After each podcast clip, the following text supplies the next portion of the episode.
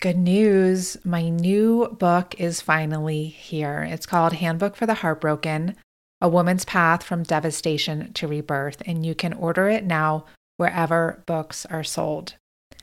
I wrote this book after the five year span between 2016 and 2020 when I experienced serial heartbreaks that rocked literally every area of my life my health, relationships, money, career, social status, and even my very sense of self. And along the way, I really got to experience firsthand how dysfunctional our culture's relationship is to loss. I saw how we live in a heartbreak illiterate world that's obsessed with success and shackled with isolation and ignorant of how valuable our suffering can be for our growth and our evolution not only as individuals, but also as a collective. So, this book expands the conversation around loss beyond just breakups and bereavement, although we definitely cover those too, in order to include falls from grace of all kinds personal, professional, and collective. So, whether you're experiencing hardship now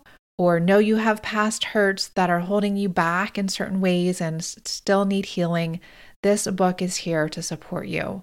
It's also a great book to gift to clients, family members, friends, just other women in your world who are going through a challenging time.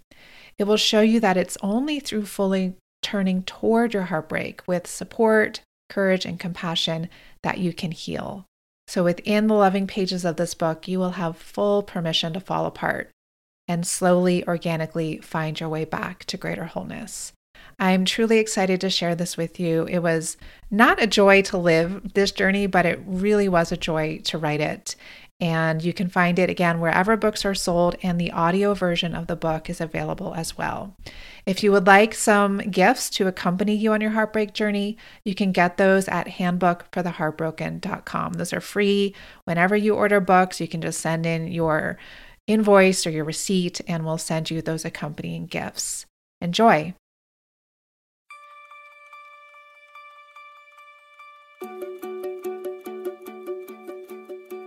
Hello, sisters. Welcome to She Talks.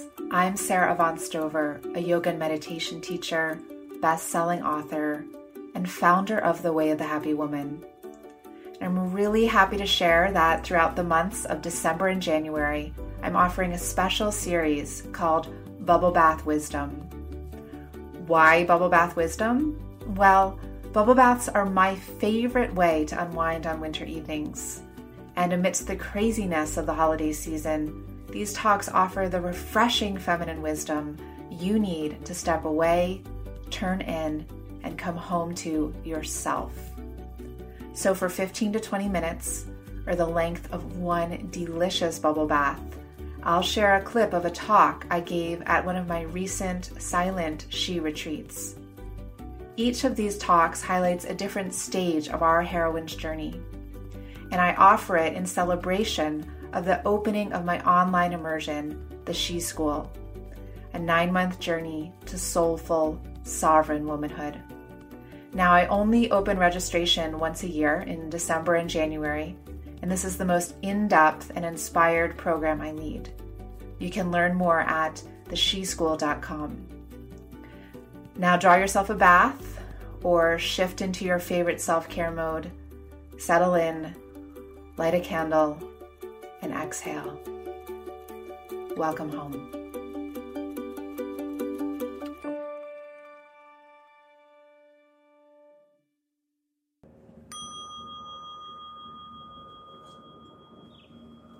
Moving forward with our heroine's journey. Today we're investigating ending the war within. And we're all grown women. We know that we can travel to the other side of the world. We can go to this remote place with no cars or roads, and here we bring all of our stuff with us. The same things that we had at home that we were excited to leave behind. They're they're here. They made their way into our suitcases. We couldn't bring our pets and our beloveds and our children, but we brought this inner family with us. So, part of sanity, part of self care, part of mature womanhood is learning how to be a good parent system to this inner family, to be a good mother and a good father in a way that most of us probably didn't have. So, when we grow up in environments that don't have a lot of empathy and curiosity, to say, hey, honey, what are you feeling right now? What's going on?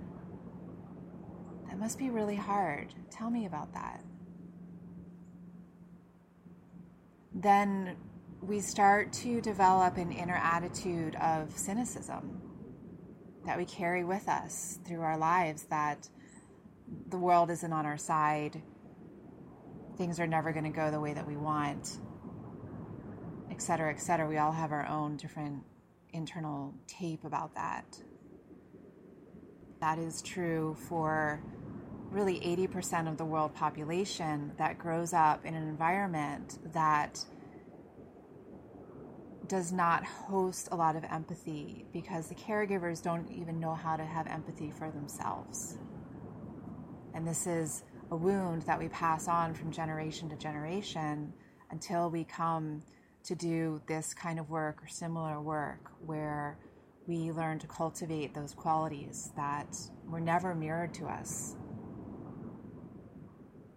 So this this space, this holding environment where one can be oneself and accepted for being oneself from the time of birth all the way into mature adulthood is very rare. And I'm grateful to live in a place like Boulder, and it's called the Boulder Bubble for a reason. It's it's not really the real world in a lot of ways. There's there's a tremendous amount of consciousness there. And my friends who do have children, it's amazing to see these children. How safe they feel to express themselves, to share themselves with their parents. Just this this friendship that is developed just right from the start. That is called secure attachment. That is when we have a strong anchor in the world, and so then we feel safe to go out and take risks and do what we want to do because we know that we're supported, we know that we're tethered. My fiance Keith uh, was, he and I were having a conversation about this secure attachment that we see so much in Boulder. And he was explaining how once when he was at a party before we met, he was in the, the kitchen and there was a three year old child who he had never met and just came up to him and t- tugged his shirt and pointed to the refrigerator, pulled him over to the refrigerator, had Keith open it. There's his bottle was in the refrigerator, and give him his bottle. And then he ran off to find his parents.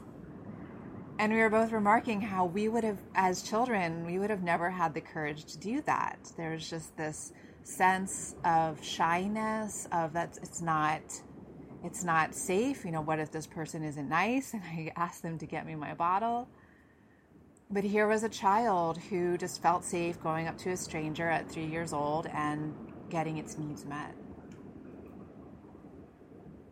So the other 80% of the population is insecurely attached, where at especially before the age of eight, when our brains are like soft wax, they take everything in as human beings, it takes even into our 20s for our brains to fully develop. We're very different from other mammals. And so we're very impressionable. And so, if there were times when we were young and our needs weren't met or we weren't fully seen, that gets imprinted into our nervous system and becomes the norm for which we expect life to treat us. And there are three forms of insecure attachment there's insecure avoidance, which is just kind of running away from life, running away from commitments. There's insecure anxiety, which often includes a lot of fear of abandonment, which we can feel even if someone doesn't return an email or a text message. I find that I'm very sensitive if someone doesn't return an email or a text message. Like, how could you not return an email or a text message? There's a sensitivity to that. And then there's insecure pathology, which is which is really a time when someone would be hospitalized or institutionalized. So most of us are walking around with some degree of this type of wounding. And we experience that wounding most strongly through the inner critic, especially as women. This is one of the biggest issues that we face on our path. So, the inner critic, we have space and time here to get to know it and get to know that the inner critic is not who we are. When I was writing this new book, The Book of She, particularly uh, this past January and February, and I basically had to rewrite the entire thing in about six weeks. My inner critic, sitting down, there's no way you're going to be able to do this. This is crazy. This is the worst idea ever. You're never going to finish in time. And I had to sit with is this? Who is this? talking. Is this my wise woman? Is this my she telling me that this isn't a good idea? Or is this my inner critic? Knowing that we're up against growing in a big way and feeling afraid and wanting to hold me back and protect me So through investigation, you know, I kept showing up every day, completing the chapters that I needed to write on that day, and just hearing incessantly this this inner critic. This sucks. It's stupid. You have nothing good to say. Why even bother? Everyone else has already taught this stuff. You can't say it better than anyone else. Doesn't matter and it, needing to have this warrior part of me show up, even though this voice was getting stronger and stronger as the deadline was coming nearer and nearer. And luckily, I was writing about all this stuff. So I had the teachings fresh in the front of my awareness, and I was writing the teachings every day so I could be aware of what was happening.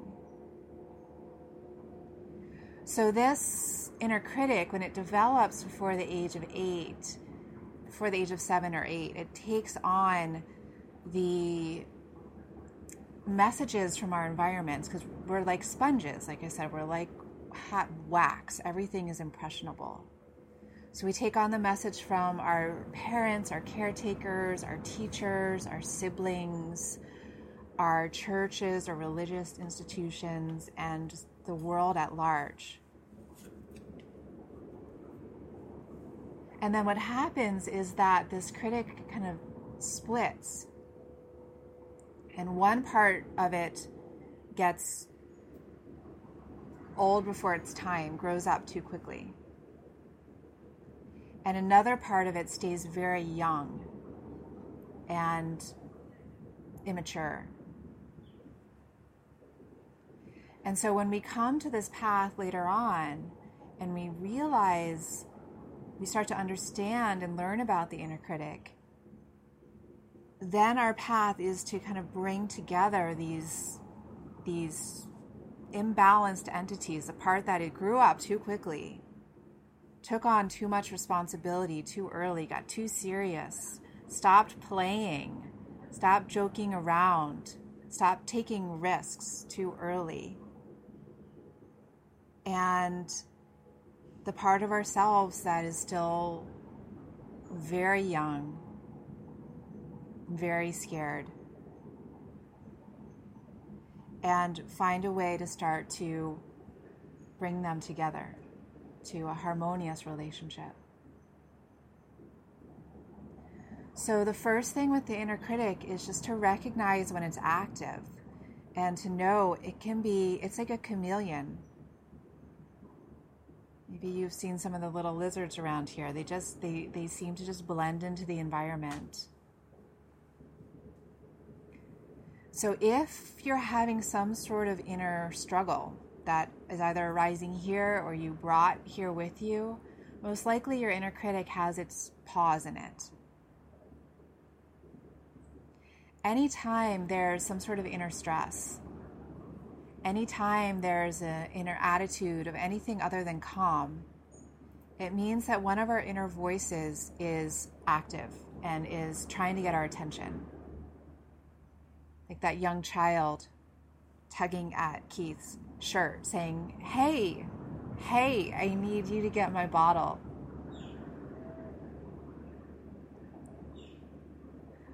So rather than ignoring the child, rather than yelling at the child, rather than denying the child's needs and saying, it's not time to eat, we're going to go to the refrigerator, get the bottle, give it to the kid. We're going to do that for ourselves and say, what is happening here now? What is here now? What is obstructing calm presence? And turning our attention to that. loving, attentive parent, turning our attention to that with curiosity and with empathy. Curiosity, empathy. Asking those questions What do you need?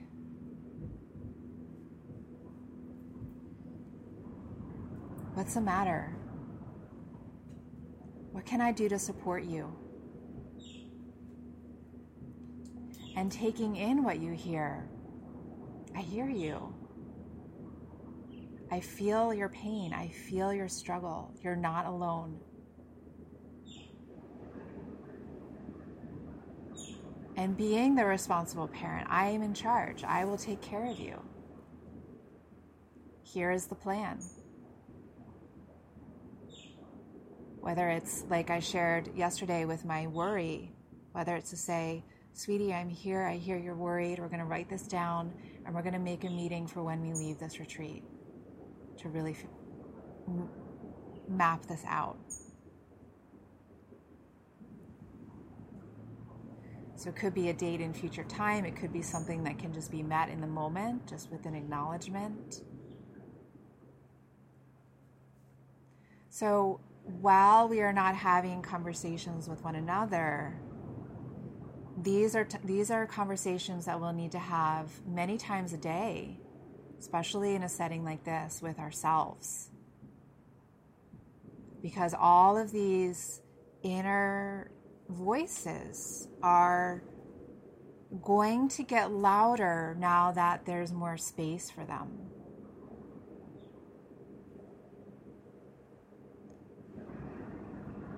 So, in this way, we are we are a community within our within our bodies. We are a family within our bodies. And throughout our lives, we'll continue to meet new family members.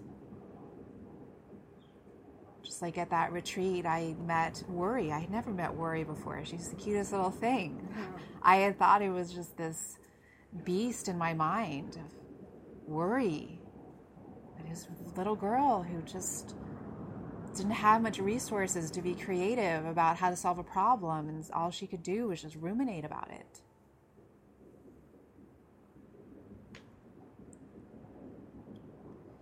So, no matter how familiar we are with the inner critic or how much work we've done with the inner critic, there's always more facets that show itself to us. And there are always sneaky ways that it just slithers into to your experience.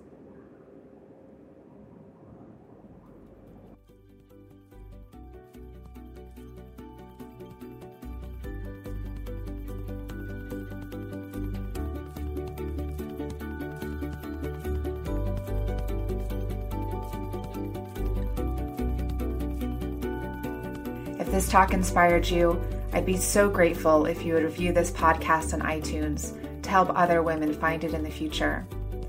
And if you're curious about how to live these teachings in your daily life, come on over and explore the She School at thesheschool.com.